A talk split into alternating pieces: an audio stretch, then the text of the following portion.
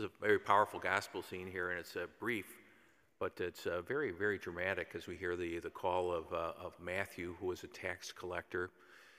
And Jesus is there dining with Matthew and other tax collectors. And these tax collectors were, were Jews, and they were collecting uh, taxes on behalf of the Roman government. That was the occupying force. And so taxes were collected to uh, support uh, Roman roads and soldiers and infrastructure and all that, all that stuff. So they were, they were really kind of despised by, by the Jewish people as, as traitors of, of, of their people. And so here Jesus kind of wades in there and he's having dinner with them, and in that culture, to eat with someone is it's a pretty significant, uh, significant step. And the Pharisees are watching, and as we know from the from the from the Gospels, they uh, they're really looking for ways to uh, kind of get at Jesus, and they're very threatened by Jesus. And so here's here's an opportunity. And uh, what's the the question from the Pharisees? to Jesus' disciples, why does, your, why does your teacher eat with tax collectors and sinners? And so, from their vantage point, uh, you know, these uh, Matthew, the others, they're, they're really outside of the pale of God's grace and his reach. And um, Jesus really should not be should not be there from, from their vantage point. And I think Jesus' uh, response is, uh, is, is, is, is masterful and uh, I think has great implications for, for our, our discipleship as well. Those who are well do not need a physician, but the sick do. So Jesus sees the, the spiritual sickness of those who he's, he, he's dining with, and Jesus is the Redeemer. Jesus is the one who brings healing, forgiveness, and the gospel message. And so he's, uh, he's, he's right in there, and he's, he's and he calls Matthew, he calls all people.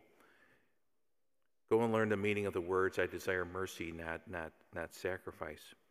So I, I think for, uh, for, for us, isn't it easy for us to just write other people off? I mean, just sometimes we just look at the look at the surface and it's like, boy, that's there's a total loser. You know, that person's no possibility of salvation there.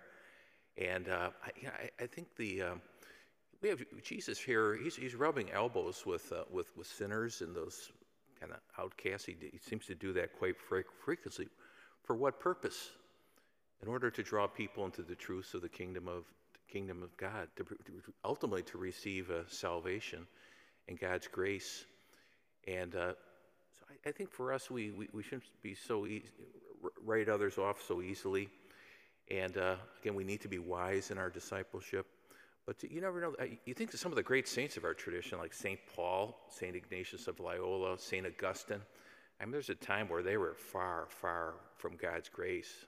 I mean, they were really far sometimes. And that's just three. I mean, there's countless others who would become great, great saints.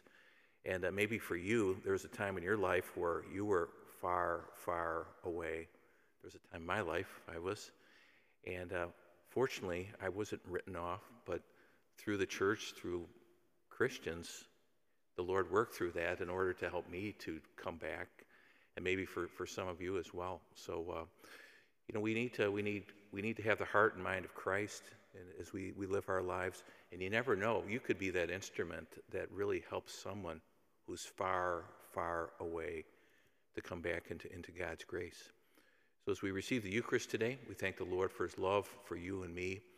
And when we're home, when we're home with the Lord, uh, there's great peace in that and great joy, but also great challenge because he asks us to be his disciples in his world, in this world, and to really carry his gospel message and draw others into that truth, into that light.